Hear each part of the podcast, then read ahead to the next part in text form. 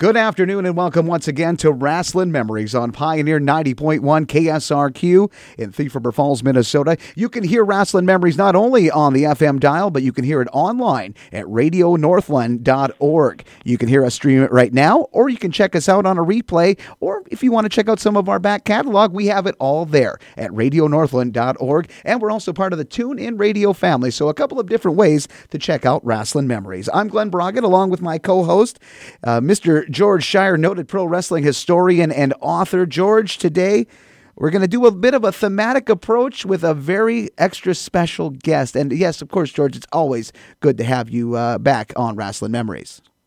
Oh, Glen, it's always great when we have our Saturday afternoons with Wrestling Memories. And you're right.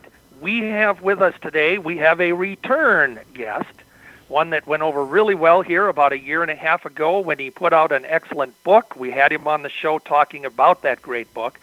And today we're going to take a little bit different approach. We're going to have our guest, Mr. Bob Backlund, the former WWF World Heavyweight Champion, and we're going to talk about his ventures in Madison Square Garden. I think we've got him on the line. Bob, are you with us? Yes, sir. Oh yes, Right. Bob Backlund, ladies and gentlemen. You know, uh, in uh, in uh, down at uh, WrestleMania, uh, it, I, Bruno and Sammartino and I sat together and did a, a video for the network about the beginning of Madison Square Garden, and it was very interesting. Wow, that sounds like something. Are they going to release it on the network, or what are they going to do? On the network, yes. And then Bruno did a, a an art, uh, a interview for me uh, about my book and what he said, what he thought of it, and he said he handed it down to every one of his grandchildren. That's a great, uh, great applause for the book.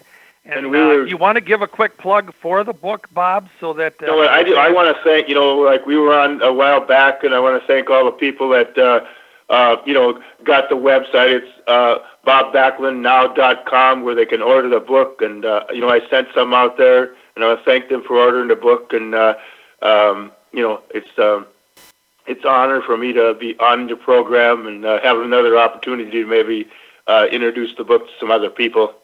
I believe that it's a it's a road or a tool to inspiration in my book.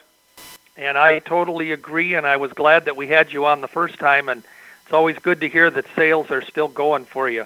You know, Bob, as Glen pointed out in the uh, opening of the program, we are doing something a little bit different today because, and you mentioned Bruno Sammartino.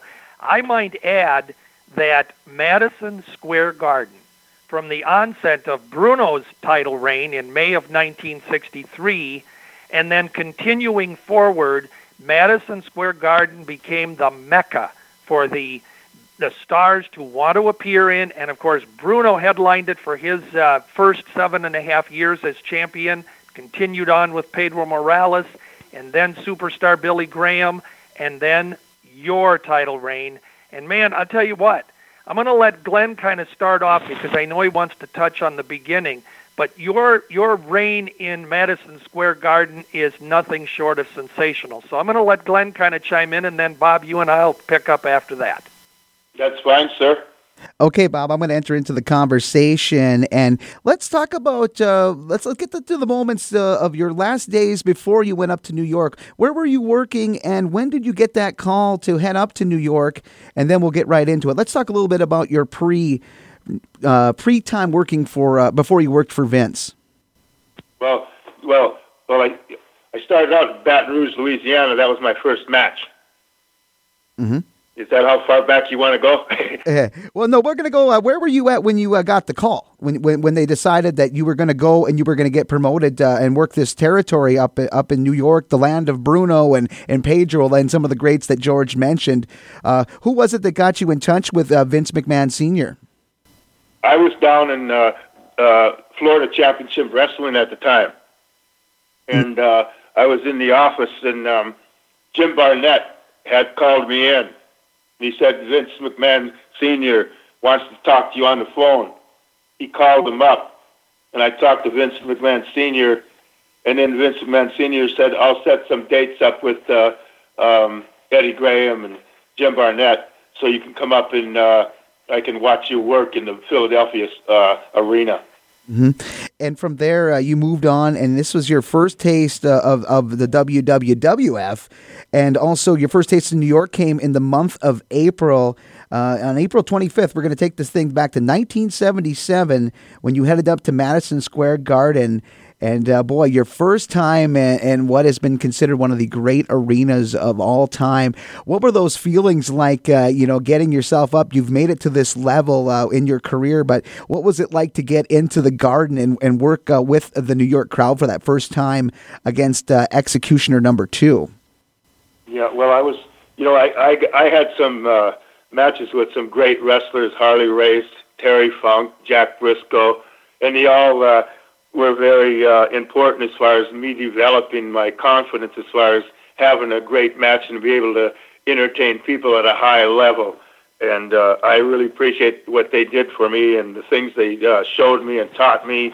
Um, and, but I was pretty uh, pretty comfortable about uh, going in the ring and uh, and having a war or a battle that's gonna the people are gonna be uh, enjoying. And absolutely. And George, you have a little bit more information uh, about uh, Bob's first match. You have a couple of actually, uh, you have a nice little file, let's just say, on some of Bob's work.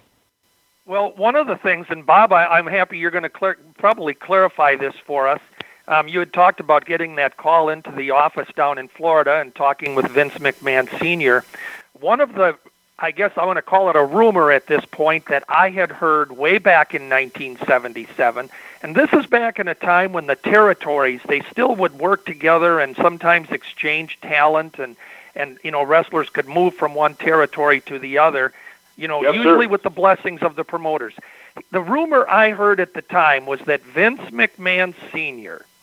was looking for a champion, someone to replace superstar Billy Graham, and he had talked with Sam Muchnick in St. Louis, and it was Sam Muchnick that recommended you, Bob Backlund, and that was the reason that uh, Vince Senior uh, put the put the word out to you. Now, it, do you recall that being uh, ever revealed to you, or is that something that uh, happened?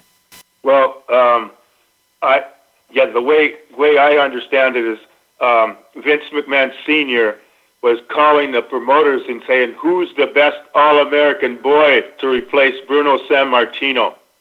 Right. Right. And uh, I had a little incident in a trunk of a in a in a car with some other guys. They wanted me to do uh, drugs with them, and I wouldn't do it. I turned that down, and that got around the business uh, big time, and all the promoters knew it. That I had some integrity and they knew that Vince Sr. wanted his champion to have more integrity out of the ring than in the ring. And if I would have, and I was thinking about pretending doing it with him, but I didn't do that. I just said, no, I'm not going to do it, and I, I wouldn't do it. But if I would have pretended, I wouldn't have been, uh, I wouldn't have had that same opportunity. They picked me because they didn't dare send somebody else because Vince would have been mad about somebody sending them, they sending somebody that was doing drugs up there right. to be his champion. Well, and you know, one of the things too, Bob, uh, back in that time frame during the 60s and 70s, the formula for the Madison Square Garden WWF champion at the time was always to have usually an ethnic champion like Bruno Sammartino, who appealed to the, the great Italian population, and then you had Pedro Morales that uh, appealed to the uh, Puerto Rican type yes. uh, fans and they kind of went away from that a little bit when they put superstar Graham in there for a year because uh, Billy Graham, you know, he was the first heel that they let have the championship for uh, about a year's time frame, which was out of their character. And it was Billy more like, had uh, maybe, so much charisma. It was more now like they wanted maybe to go back to the formula of a of a babyface champion, and that's where you came in. Yeah, yeah, yeah. But he had it for about six uh, months, I think. Yeah. Okay because I came in. I came in in in, in '77. Right.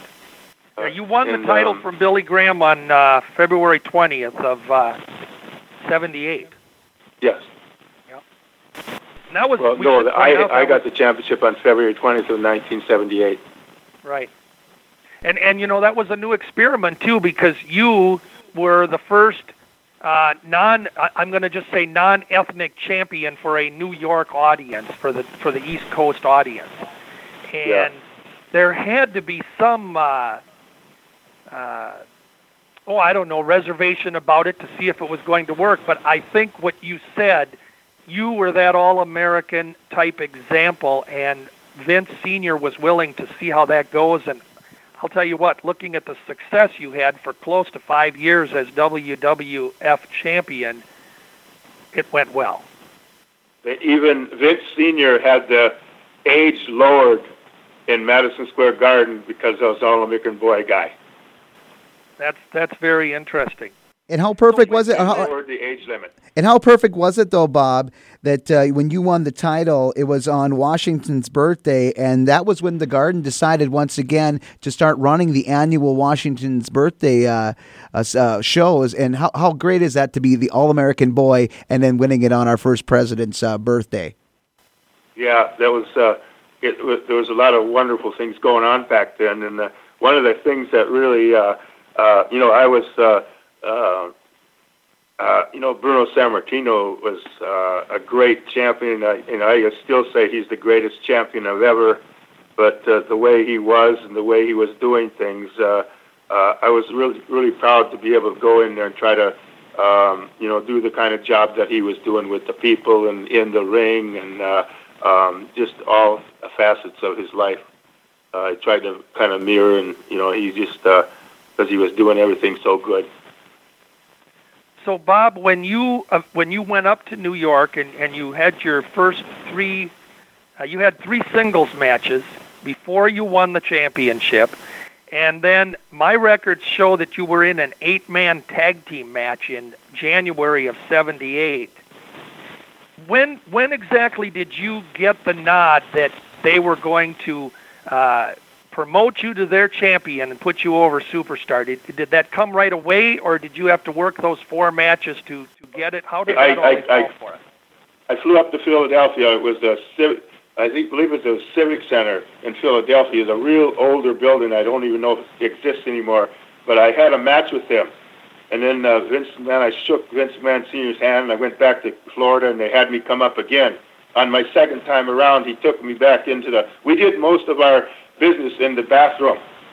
Well, and he I told me that uh, he was going to drop the the W. I was going to be the next champion. The second time I came up to Philadelphia. Wow. And then so, and then uh, and I um, I was kind of a little bit uh, uh, and I was questioning a little bit, not just, just in facial expression, but I was wondering how that was going to happen with Bruno being the champion. And he explained to me that uh, on this date uh, superstar Billy Graham is going to get the belt from, uh, you know, from Bruno, and then I'm going to take it from from him on February 20th of 1978. Right. Okay. And that's what happened. And the weird thing was that uh, uh, Billy Graham was trying to talk Vince out of put it on me, and I kind of wondered whether, you know, I I didn't know Vince McMahon, and I I uh, it kind of I was wondering, oh, is he going to do it? And then, uh, but Vince McMahon had a lot of integrity, and he said, I promised him, I told you when I was going to, uh, when you were going to get it and when you were going to lose it, and uh, we're going to keep going on that plan.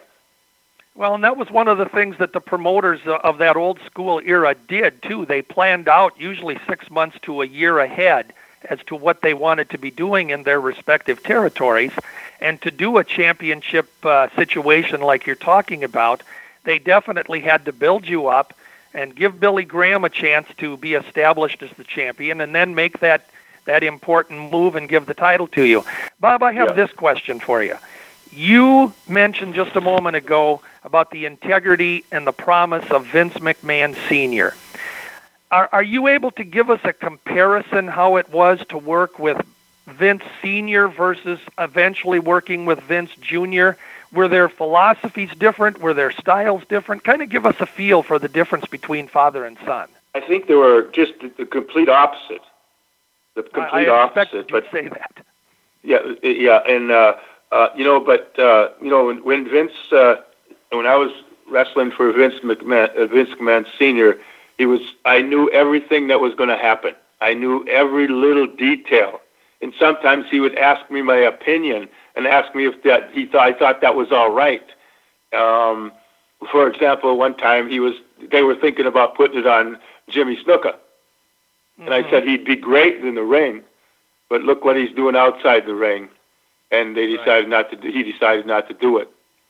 Um, and I, uh, but uh, um, and then when it changed over to Vince Jr., you know, I don't know, you weren't there, but the the business was chaos uh, when that happened. You know, there was a war going on. Right. Oh And, yeah, uh, I realize that. It was a war, war, war, and uh, you know, Vince had some opposition that was pretty strong, and he had to fight back in those guys. And he made some promise to me and didn't keep them. And I didn't really think of it this way before, but I he kind of had to make them that way. Um, and it, you couldn't make. I don't think you could make a promise back then because the business was changing. The then the war was going on. Um, Definitely. But there Well, was things he thing- said to me that he didn't do, and I was it, it shocked me because his uh, dad never operated that way. But he that he wasn't in that kind of situation where there was people trying to have an you know a war against him. Well, that was the interesting Jr.. thing about that that war in in '84 when uh, you know, and we're jumping ahead just a little bit here because that was at the time when when you were going to drop the title to the Iron Sheik and and Yes. the national expansion was starting, but there were a lot of promoters around the country that were making promises that either they couldn't keep or didn't keep, which was for a lot of those promoters was out of their character in years previous. But it was Yes. a, it was a different type of a battle outside the ring to Yes, uh, it was. supremacy. Yep.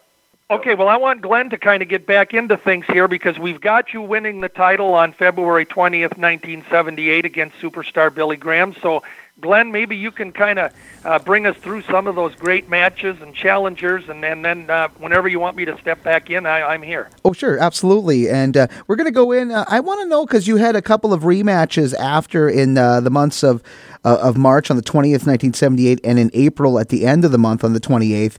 Uh, was that hanging animosity that the superstar had over your their decision to put the belt on you? Did that ever show up in the ring when you guys worked? Did he ever work something a little more on the snug side? Did, was there ever any sort of animosity that spread out in the ring, or did he keep it pretty professional as he was the uh, on the way out superstar as you were beginning your championship reign? Yeah, no, he, uh, uh, you know, he he didn't want to really drop it to me, but um, when he was in the ring with me, uh, the night I got it, and every time after, he didn't let up. He worked as hard as he could. Uh, he didn't say, "Gosh, I'm not going to do this. or not going to do that. I'm going to kind of sit back."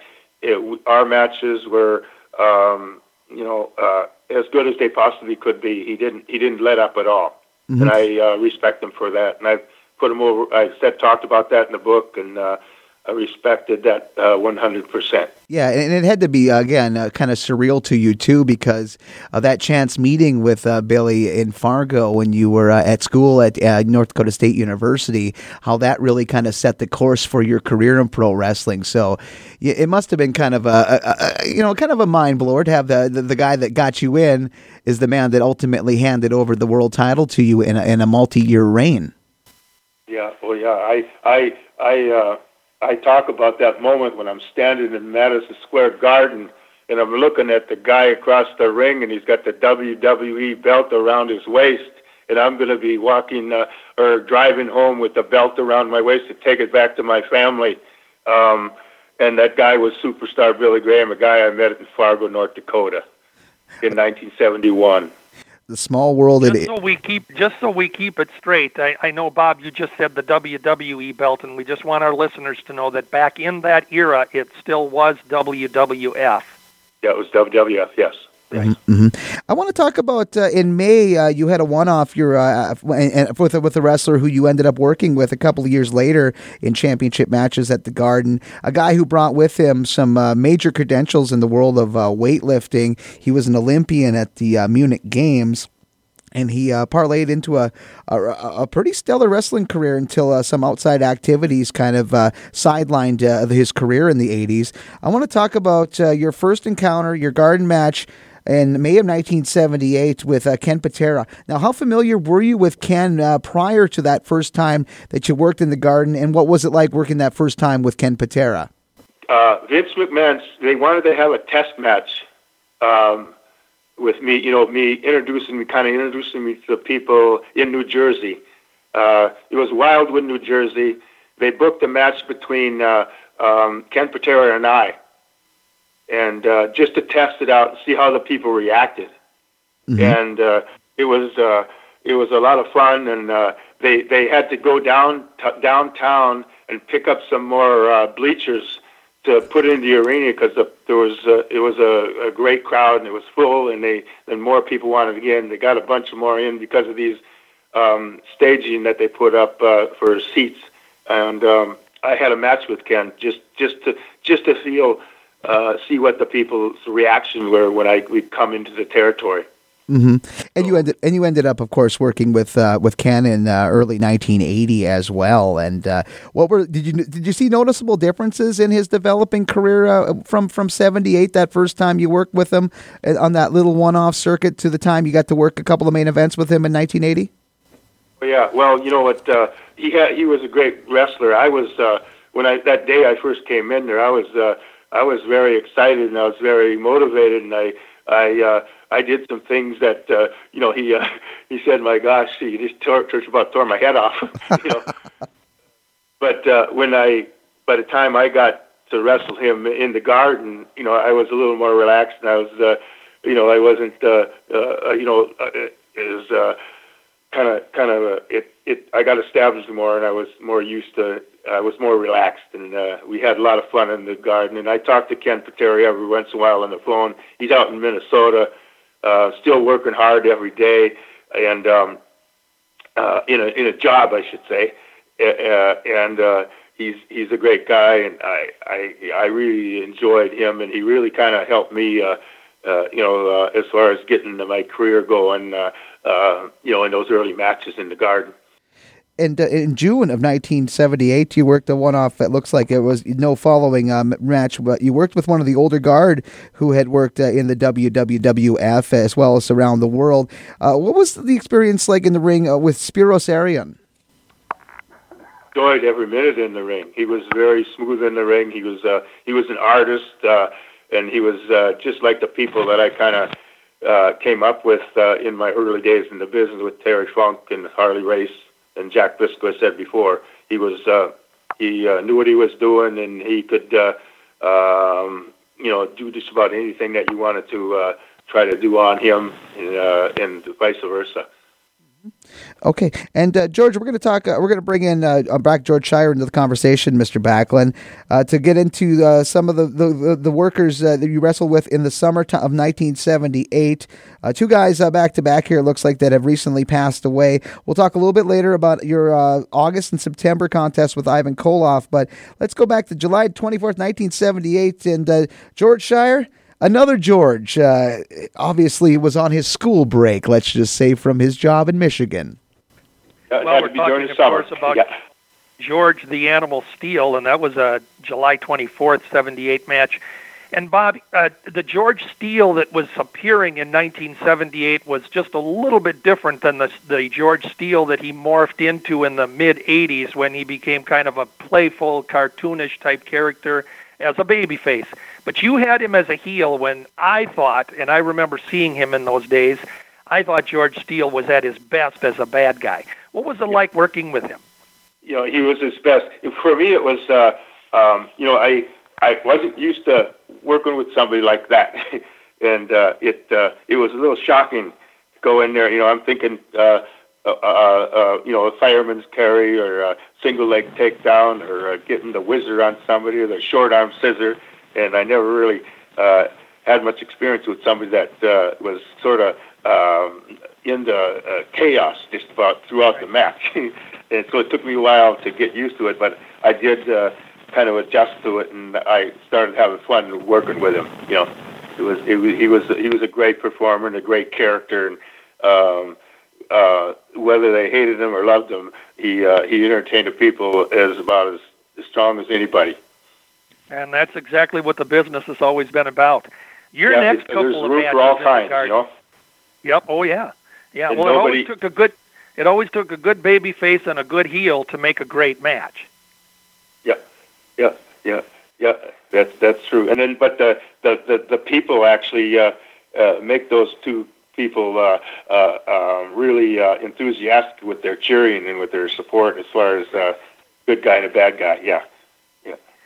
Your next two matches in the Garden in August of 78 and September of 78, you had a chance to go against uh, Ivan Koloff. And the first match was stopped due to blood, where Koloff actually got the decision. And then you had a rematch, and you you uh, you beat Koloff in September of '78. Um, that had to be a really good drawing match, considering Koloff being the conqueror of Bruno Sammartino uh, seven Yes. years before that. And of course, he still, you know, everybody believed that he could win, and you must have enjoyed those matches.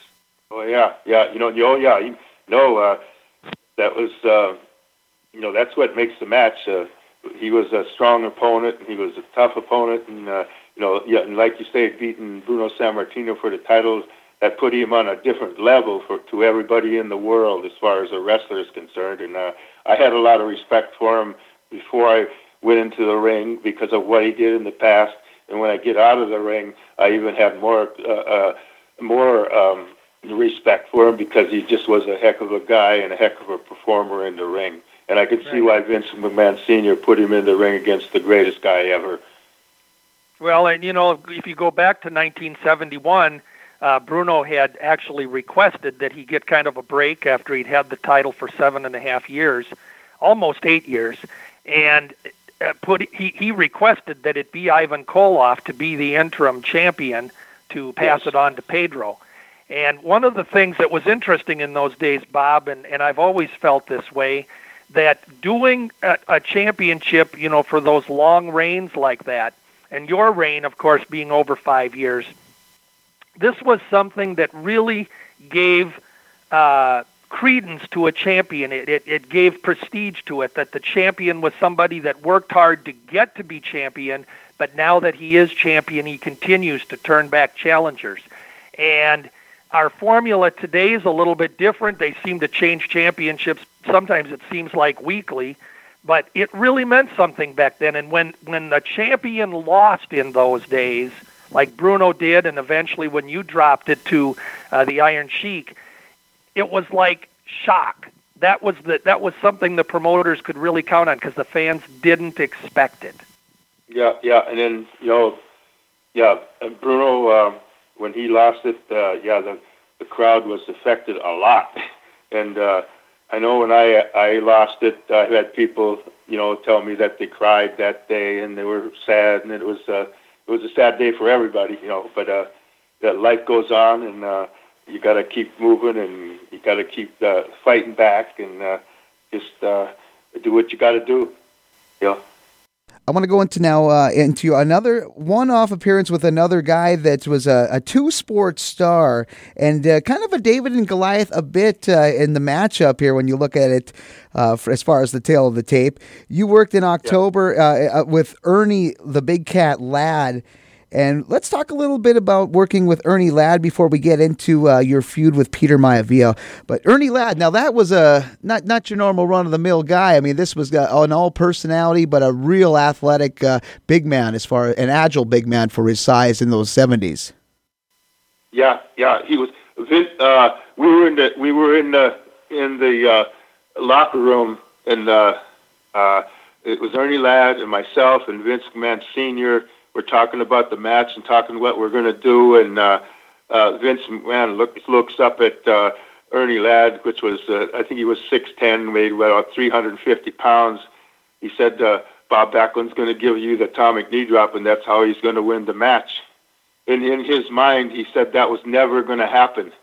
I, you know, he I was six feet tall and he was that and this and that, and he looked at me and we got in, in the ring and uh, we had a heck of a match. He was a heck of a performer, um, and he uh, worked as hard as he possibly could all through the match. At the end of the match, I picked him up and put him in the uh, the, the atomic knee drop, and uh, uh, he he said he in the dressing room he came over to me. He said, "I wouldn't have believed it if I wouldn't have been there that you were going to do the uh, atomic knee drop to me." And uh, and he was, you know, at first when Vince told him that, he was kind of laughing inside. Mm-hmm, mm-hmm. But he came around, and you guys put together a pretty good, good, solid match. I want to talk about uh, you worked with Peter Maivia, but how they came about was at the time Peter Maivia was a, a very popular star, and you guys ended up working as a tag team uh, in some non-garden events. Uh, what led now? Let's let's bring it up to uh, when you worked. Uh, what happened here with with you and Maivia? It ended up you getting turned upon and having having your first real betrayal, I guess, as far as uh, a partner turning on you in the WWF. Yeah, we were having a match, you know, a TV match, and uh, I was in the ring. Kind of, the guys kind of got the best of me, and they were getting me pretty good. And I, I went to tag uh, uh, Peter Maivia, and uh, he gave me the short arm and walked, turned his back, and that's how it uh, blossomed into uh, him being uh, pretty hated. Yeah. Mm-hmm.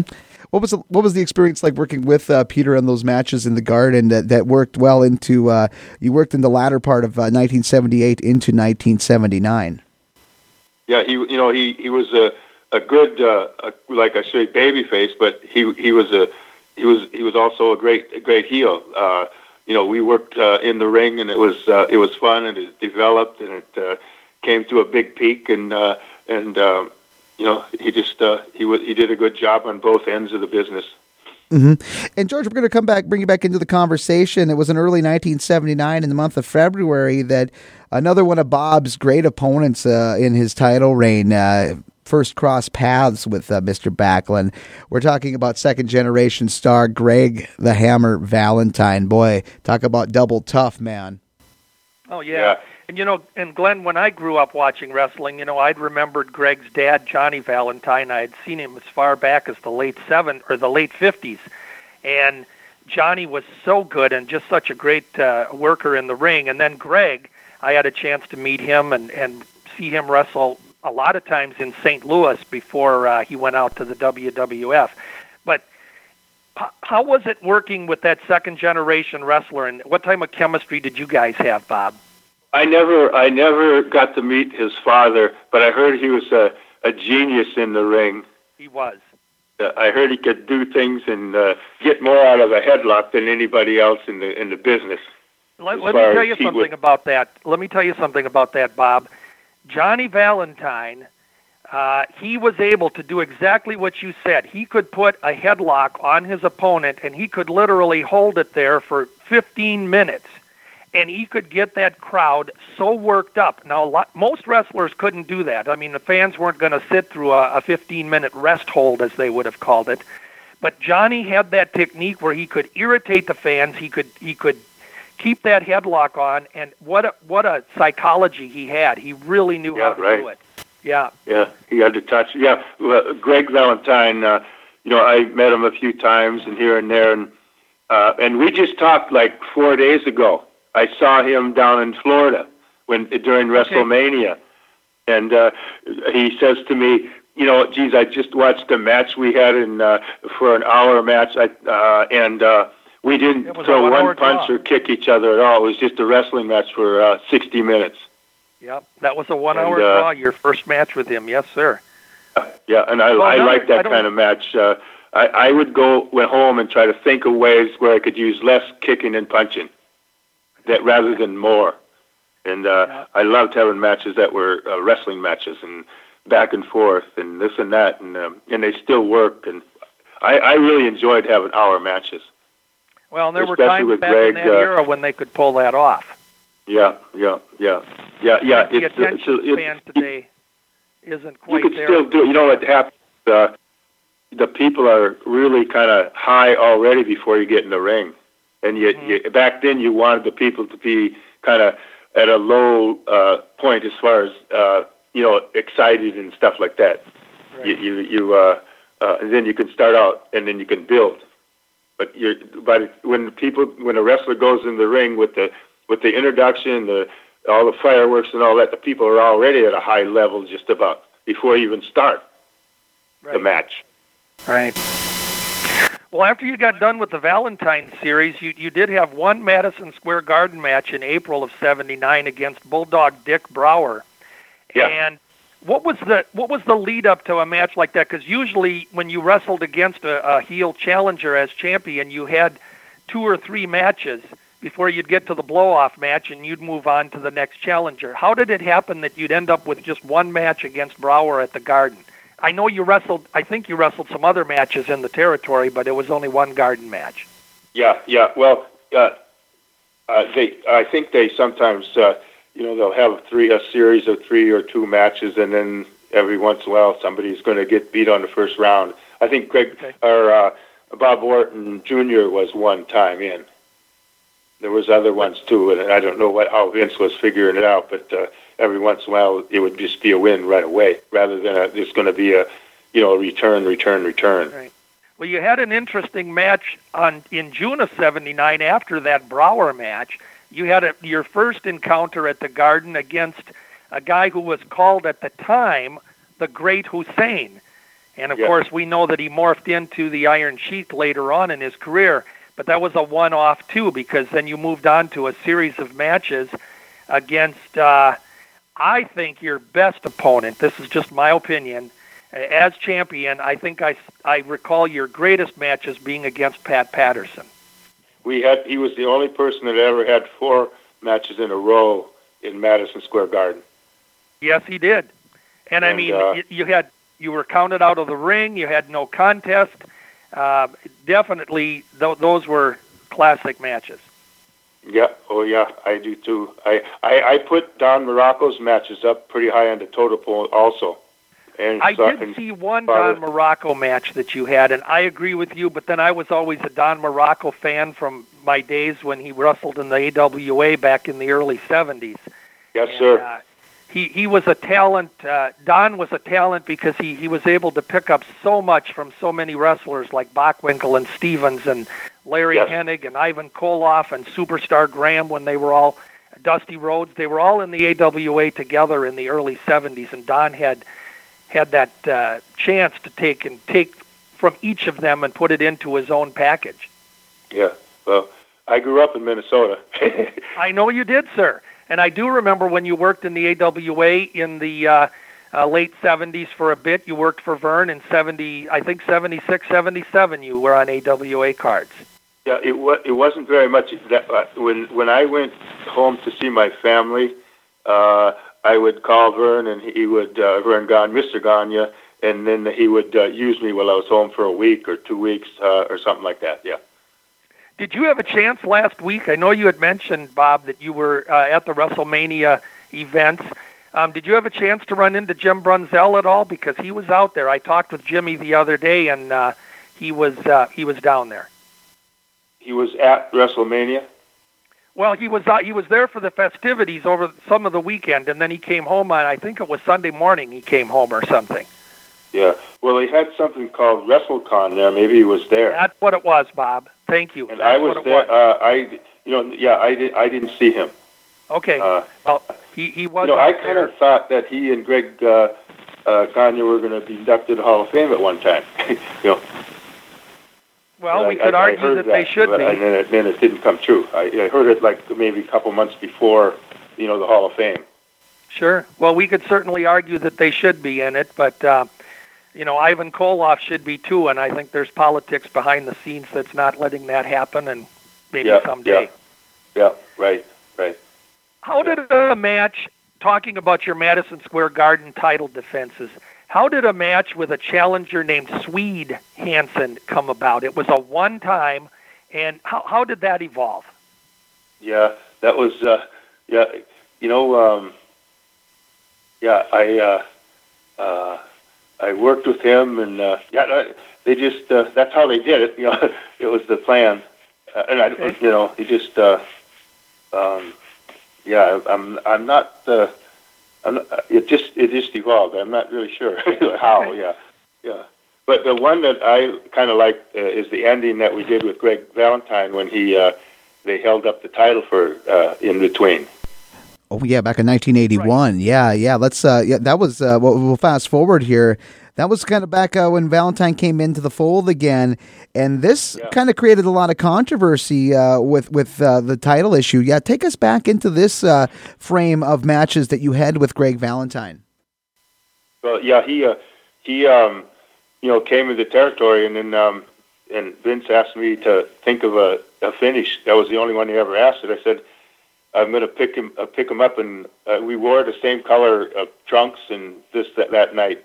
And uh, well, well, I, well, uh, um, well, I we had I had him in a position, and it just switched position where uh, it looked like. Uh, he was going to pin me, then I pinned him, and the and we bumped the referee going up with my feet or his feet, and uh, so the ref didn't see that, and then he got up and counted one, two, three, and then uh, Greg jumped up, and uh, um, they, he uh, they raised he raised his hand. He didn't know which one he was counting.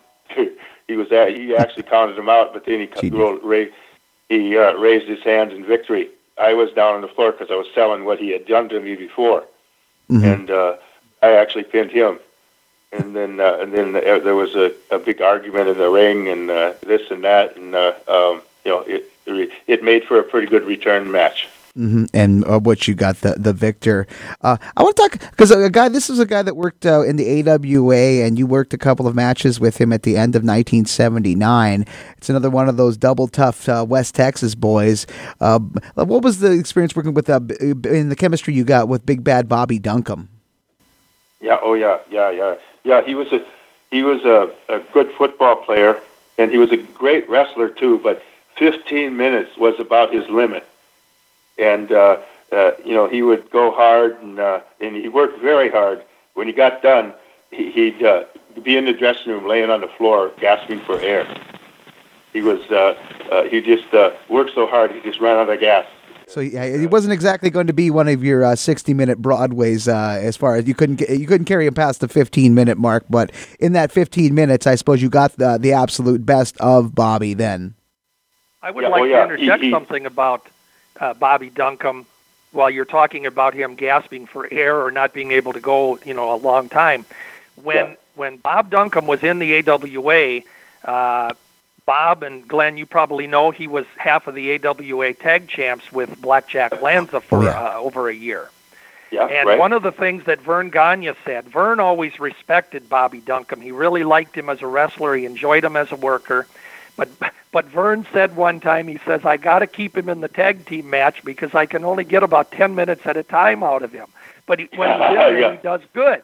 And yeah. when you said when you made that comment, that came back to me that uh, Bob was great for the tag team match because he could get in and out, and then you really got good stuff out of him. Yeah, yeah. But he literally laid on the floor in the dressing room. Uh, yep. After the matches that I had, you know, that we had, yeah. Mm-hmm. Wow. Okay. Uh, after you but, worked, but when he was working, he he he didn't let up. You know, it was he was he was just full bore for that long, and he, then they had to, it wouldn't go any further. Yeah. Right. Mm-hmm. In uh, 1980, you, you worked a few different times with Ken Patera. We talked about uh, your work with Patera. Uh, for uh, you had a couple of defenses uh, against uh, some guys that were known as a tag team unit, and it may have been just foreshadowing for your tag team match you had with these guys with Pedro Morales in August at the showdown at Shea. But what was it like to split up the Samoans and work them separate matches as far as title shots in the singles realm? because those guys were most notably tag team wrestlers.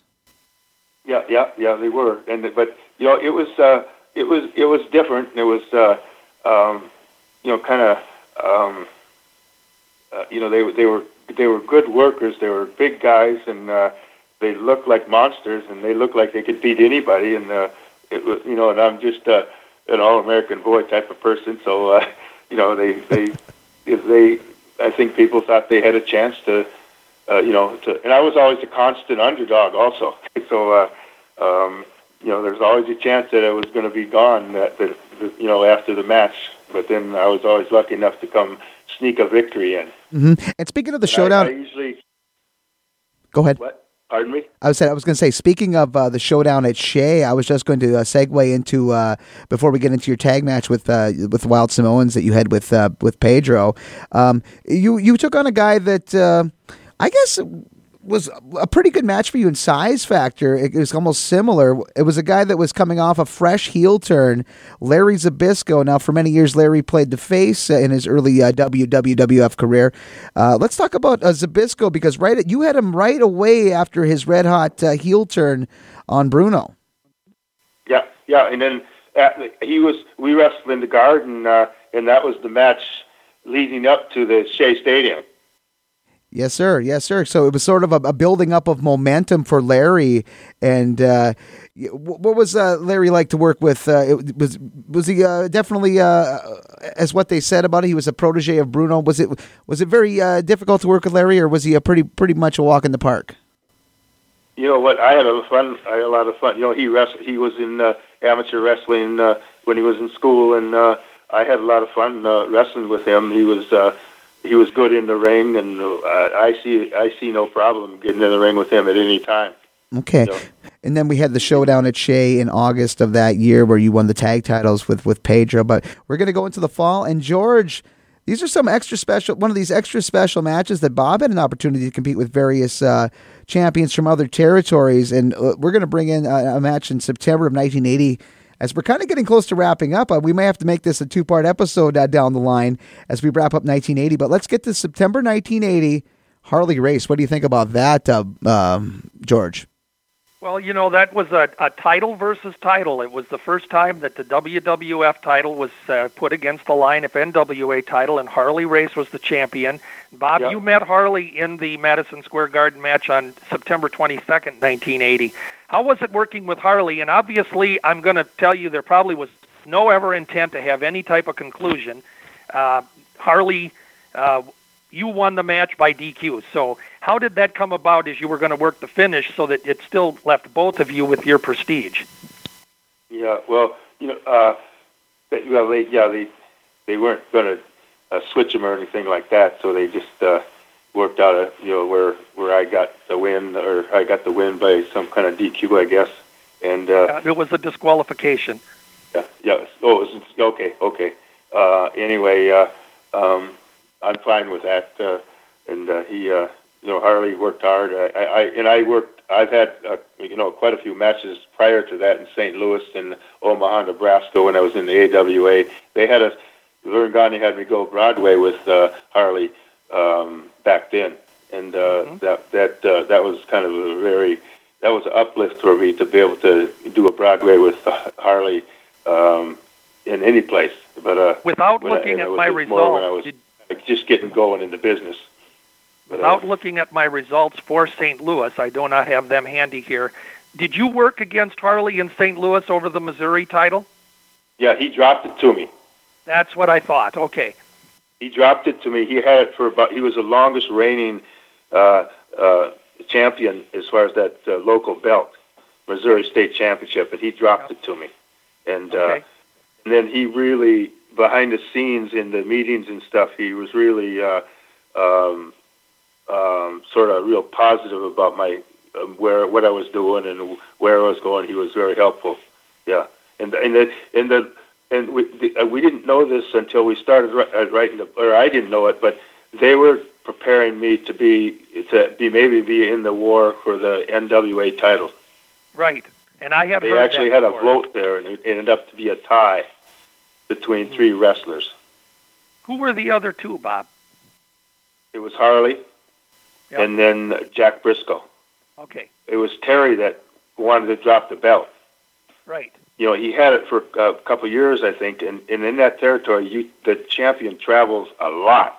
Oh yeah. And it's hard to deal with. It's it's very it wears you down, and uh, he just wanted to get out of it. I remember but Harley the weird thing was one Vince McMahon Senior came down, broke the tie, voted for Harley, and then he took me back to New York. Okay. I remember Harley Race saying one time when he was NWA champion in one calendar year, he said he'd worked 368 times. And there yes. are only 365 days in the year, but a lot of those times were uh, double shots. They'd work an afternoon card. He'd have to fly somewhere and work an, an evening card. And Harley yes. said it was the most grueling schedule that he had ever endured. But he worked 368 uh, times one year. Oh, I can imagine. You know, like, and I, uh, you know, I if I would have you know, any nobody can take that kind of uh, that kind of schedule, and I, you know, I can see why somebody would after two years you're you're almost gone, you know. But in the W in the WWF at the first, I was I was very content, and I wasn't didn't have to travel a lot, lot, and uh, uh, you know, I felt like I could go forever, just about. You know. How how many days a week did you work, or how many days a month did you work back then in the WWF? Well, um, you know, there's a lot of times when they, ha- you know, they do the high schools and stuff like that, and I wouldn't go to them.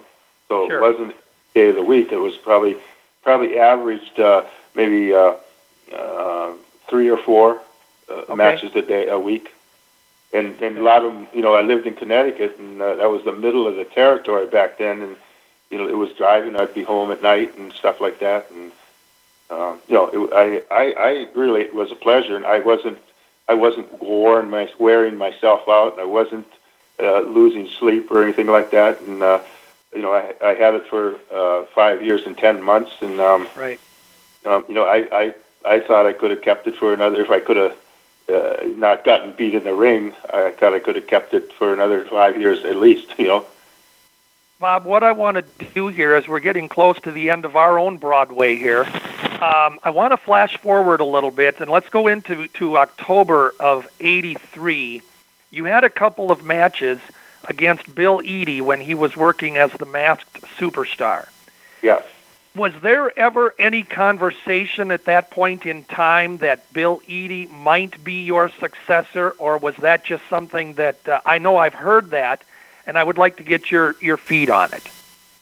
Uh, none whatsoever, as far as I know. Okay, good. Okay, well that clarifies that for me. So then, Yeah. as you got close to uh, the end of '83, how long in advance did you know that uh, the Iron Sheik was going to drop, take the title from you, and that Hogan was going to be the successor? Can you lead us up to those events? How that all transpired?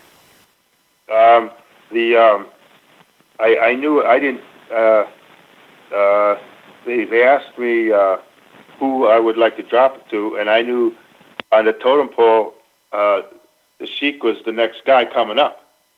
Okay. He said, "I'll drop it to the Iron Sheik," and then uh, and I didn't know that very long ahead of time. But uh, Okay. the thing was that when he beat me, I was supposed to have that match for the next uh, in the next uh, month to get the title back. So did and you they that know that they were bringing in Hogan, or did did you somehow get did you get a double cross there? How did that come about? I was booked to wrestle the Iron Sheik on the return, Okay. and they took me out two weeks after that, or two weeks Okay. before the match. So pretty much right about to the date, you you were unaware of of the change. Unaware, yes. What were your feelings about that, Bob? After you'd been the you know the flag bearer for the company and you'd done so well and you were a good draw, did that ha- did you feel bad about that? Were you You know, were, I were upset? I did, I did, I did, and I'm not now. I uh, but I did back then because all I would all uh, I would have rather been told. I wouldn't have said Right. no. I would have rather been told, you know, the complete truth. Sure. Uh, and uh, it's a matter of trust. right. Uh, but um, I would have rather been told, and then uh, you know I wouldn't have said no. I would have, but I I wished I would have been told. Well, I think that kind of brings us full circle because we talked earlier in our show today that, you know, the difference between Vince Sr. and Vince Jr. and then the, the very nature of the business when Vince Jr. was, was going national, that sometimes that trust wasn't there or the, or the wrestlers weren't informed and things just weren't going like they probably did in the year and years previous. You know, Vince McMahon Senior trusted me completely, but I Right. trusted him completely also. Well, and that's the way it works in any type of a marriage, I'll tell you that. so, But you know, I don't despise Vince McMahon Jr. for that. I I understand what he was going through as far as Right. taking over that business, and then you know, then having a the fight at the biggest war ever in the wrestling business. Um, you know, he was under a lot of pressure, and uh, he um, was doing things that he thought was uh, right for the business. Well, you know, I think you're with me and probably a lot of people that uh, saw that happen at the time. That in hindsight, we realize that's the way it was, and we no longer are mad or carry that grudge. Um, I think Vince did exactly what he had to do with the plans that he had, and other promoters, you know, like they were in the same war. Verne Gagne, you know, for the AWA and, and the NWA territories. I mean, they were all fighting that same battle and oh, yeah. uh, it it was a very chaotic time. Yeah, yeah, yeah. It was. Uh, it was. Uh, it was tough times. Yeah, and uh, uh, everything was really. It was. You know, our business was kind of crazy anyway, but it was a lot crazier then. Yeah, exactly. and I'm kind of glad I wasn't in it. You know. Well, you did step away for a little bit, Bob. Um, we're going to probably Glen's going to be giving us the the flag here pretty soon. But is there anything else that you want to share with us? And I want you to get a plug in for your book and anything else you want to share with us. And then I want you to know you can come back anytime you want. If you want to give us a holler, we'd be glad to have you on again. Yeah, I wouldn't mind kind of trying to set up a book signing out there someplace and then uh, maybe do a radio interview at the same time and be out there live. That would be great. And I would encourage you, Bob, that if you do come into the Twin Cities, if you ever get a chance, um, I would be honored if you give me a holler, and, and if you have a book signing, I would love to join you. Maybe we grab lunch or something, and we could definitely. I know we can get Glen included in doing a radio show at that time. Oh, too. for sure. Yeah, well, you know, as far as the book, the people can get a book at uh, bobbacklundnow.com, and if somebody did that, they would do it through PayPal, and then PayPal sends me the information. I don't hire anybody else to mail the books to the people. I do it myself. I email the person that uh, uh, that uh, ordered the book, and I thank them for it, and I tell them I'm going to sign the book and I'm going to send it tomorrow. Uh, and uh, uh, I try to uh, you know touch people as much as I can because I love the people and I love what they did did for me over the years, the support they gave me, and uh, I'm and right now I'm on a mission to try to uh, inspire as many people as I can through the book. I believe there's some things in there that would uh, uh, help somebody to climb the ladder of success, and I'm very proud and happy to be able to uh, mail and sign a book for people, and especially Minnesota. It's where I grew up. It's my roots, and uh, I never forget about that state and. Uh, the people in Minnesota, I don't think they sometimes they don't realize how great it is to grow up in that state. Absolutely. I agree 100%. Uh, I want to thank you guys. Uh, the clock on the wall uh, says it's uh, about time to wrap up this edition of Rasslin Memories. Uh, like I said, uh, whatever George said about coming back, I echo that. the door is definitely open for more talk with Mr. Bob Backlund. And yes, it is time to go. And for George Schire and Bob Backlund, and Bob, thank you for coming on the program, by the way. Well, thank you for having me, sir, and I'll. Uh, you know, I'll contact you sometime when I'm going to come back that way. Absolutely. And George, thank you once again for being part of the program, my friend. It's a joy to do this each and every week with you. As always, Glen, we'll be back again next week to do it again. Yes, uh, this has been Rasslin Memories. So long, guys. Have a great day. Thank you, gentlemen.